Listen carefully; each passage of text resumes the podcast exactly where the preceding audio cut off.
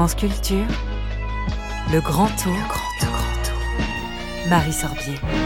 Bonsoir chère Marie, où êtes-vous ce soir?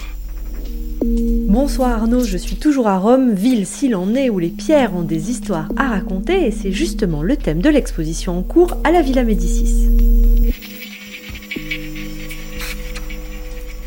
Bonjour, je suis Sam Sturze, directeur de l'Académie de France à Rome, autrement connu sous le nom de Villa Médicis. Nous sommes maintenant dans les salles d'exposition de l'exposition Histoire de Pierre, dont je suis co-commissaire avec mon camarade Jean Deloisy. Alors est-ce que vous pourriez nous dire en quelques mots euh, quel est l'objectif de, de, cette exposition? Quelle est la problématique? Là on est dans la première salle et déjà il y a beaucoup d'objets différents. Je vois de la vidéo, Pénon, il me semble là, euh, de la peinture. Euh, c'est quoi le propos de cette exposition? Beaucoup de pierres, surtout, euh, et puis des pierres qui se déclinent en, en, histoire et qui se déclinent sous tout support, effectivement, minéral, mais aussi vidéo, photo, dessin, peinture. Dans cette première salle, on attrape presque le, tournis, on passe de Rodin à, Daguerre, la Joconde des minéralogistes, euh, la plus vieille pierre du monde qui date de 4,7 milliards d'années. Voilà le but de, cette exposition qui est de se promener très librement dans des histoires de, pierres. Mais on n'a pas voulu montrer que des travaux d'artistes, on a voulu aussi retourner à la géologie, prendre une figure tutélaire euh, formidable, celle de Roger Caillois, grand poète qui publiera euh, beaucoup sur, euh, sur les pierres, qui théorisera cette idée de pierre à image, de pouvoir projeter une, image sur une pierre. C'est ça l'exposition Histoire de pierre, c'est raconter à travers les pierres comment finalement euh, l'homme prend conscience euh, du, du vertige du temps géologique. Vous nous faites visiter, vous nous montrez quelques œuvres qui vous semblent les plus emblématiques? Avec plaisir. Euh, juste avant, pourquoi cette exposition à la Villa Médicis et à Rome Alors Pierre et Rome, on peut faire un lien homophonique assez rapide, mais c'est peut-être pas celui-là que vous alliez nous dire. Si, exactement. C'est la ville des pierres par excellence, euh, et on a voulu euh, que cette exposition soit une exposition de pierres non sculptées en quelque sorte, euh, les pierres d'avant. Mais rentrons tout de suite dans le vif du, du sujet et peut-être avec cette première euh, pierre qui nous accueille, et là on est face à ce Rodin euh, en partie sculpté, mais c'est ce en partie qui nous intéresse, c'est la pensée, on est face à un bloc de marbre blanc dont émerge en haut la tête, la tête de, Camille Claudel, euh, un peu penchée comme ça sur la gauche. Ce qui nous intéresse dans cette œuvre, euh, c'est de ne pas savoir dans quel sens va se continuer le mouvement. Est-ce que la pierre va continuer à être sculptée et on va donner un, un buste à Camille euh, Claudel, ou est-ce que la pierre va continuer à reprendre le, le dessus et recouvrir cette tête qui avait commencé à émerger un peu comme si euh, la pierre était autoglyphe, euh, qu'elle se sculptait elle-même. C'est vertigineux. vertigineux.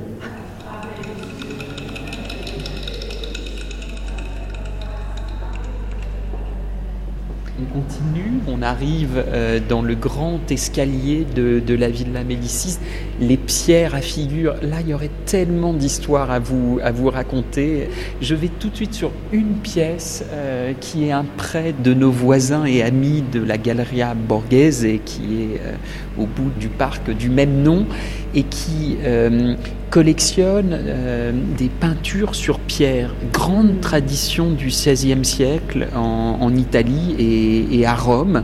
Et là, on est face à Antonio Tempesta, face à une œuvre euh, du XVIe siècle. Hein, on est en 1555. L'œuvre s'appelle La prise de, Jérusalem et il s'agit euh, d'une peinture sur pierre. Une pierre qui est une paesina, euh, ces pierres qu'on trouvait le long de l'Arno en, Toscane. Une pierre qui, quand on la taille, donne l'impression d'une ville naturellement dans les, les formes cachées de, la pierre. Voit très clairement là devant nous à la fois les veines de la pierre, mais à la fois une ville qui est en dessous. Et c'était une grande tradition, finalement, faire émerger de cette puissance de la pierre le dessin qui n'attendait juste la main du peintre pour venir le suggérer. On va gravir l'escalier, quatrième chapitre. Certaines pierres sont divines, vous le saviez. Oui, bien sûr. Vous le saviez, bien sûr. Ce prêt du Vatican, les ah. musées du Vatican n'avaient pas prêté cette œuvre depuis 600 ans. On est face à une petite boîte un reliquaire en, quelque sorte, et un couvercle euh, peint de cinq icônes euh, comme un petit storyboard, une petite séquence d'histoire.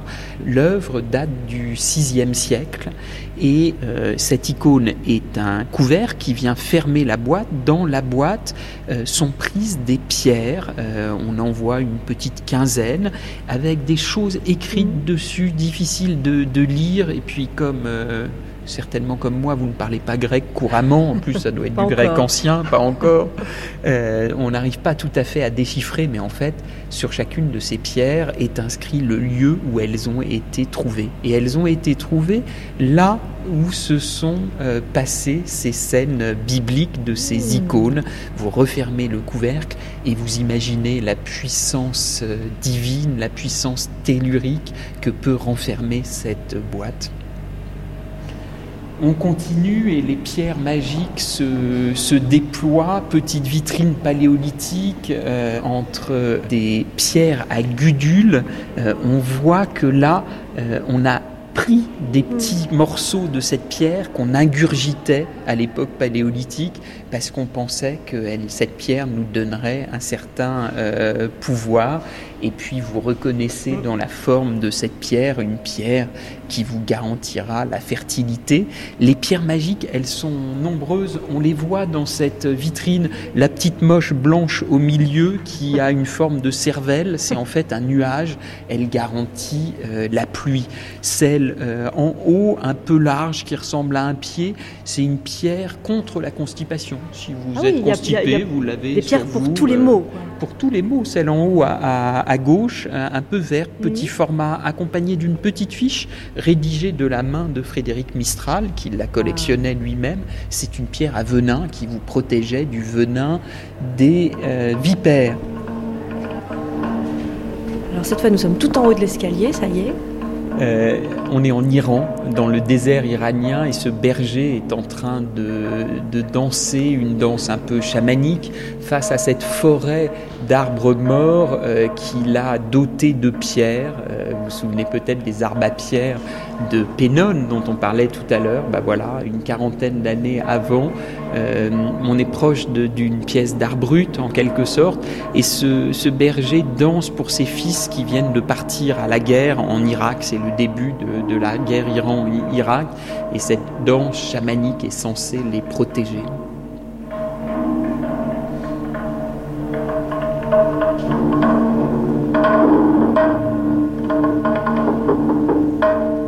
Je vous aurais bien raconté l'histoire extraordinaire de cette pierre. On est face à une pièce de, Tatiana euh, trouvée. C'est une pierre noire euh, sur laquelle beaucoup de cadenas euh, sont, sont, accrochés qui renferment à jamais l'histoire que détient cette pierre. Donc malheureusement, je ne peux pas vous raconter son, son histoire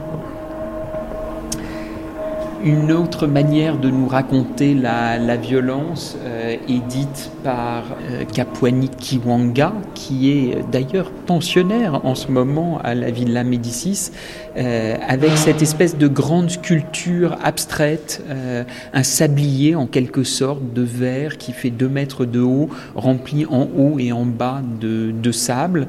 Et à se renseigner d'un peu plus près, on apprend que ce sable est le sable euh, extrait du gaz de schiste, la fracturation de la pierre, ce qui a permis aux États-Unis de devenir le premier pays producteur de, pétrole euh, aujourd'hui, mais au prix d'une dégradation de l'environnement quand vous terminez l'exposition en pensant que vous pouvez fracturer la, pierre, euh, voilà, ça nous dit long sur notre société moderne.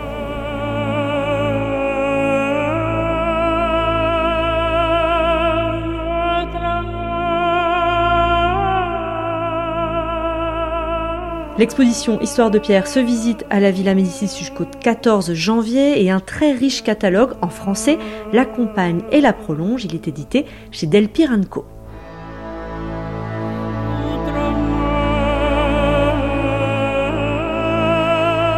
Suite du grand tour demain, Marie Sorbier, où serez-vous?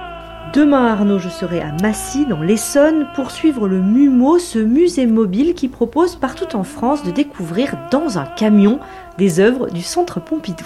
Bien demain, Marie.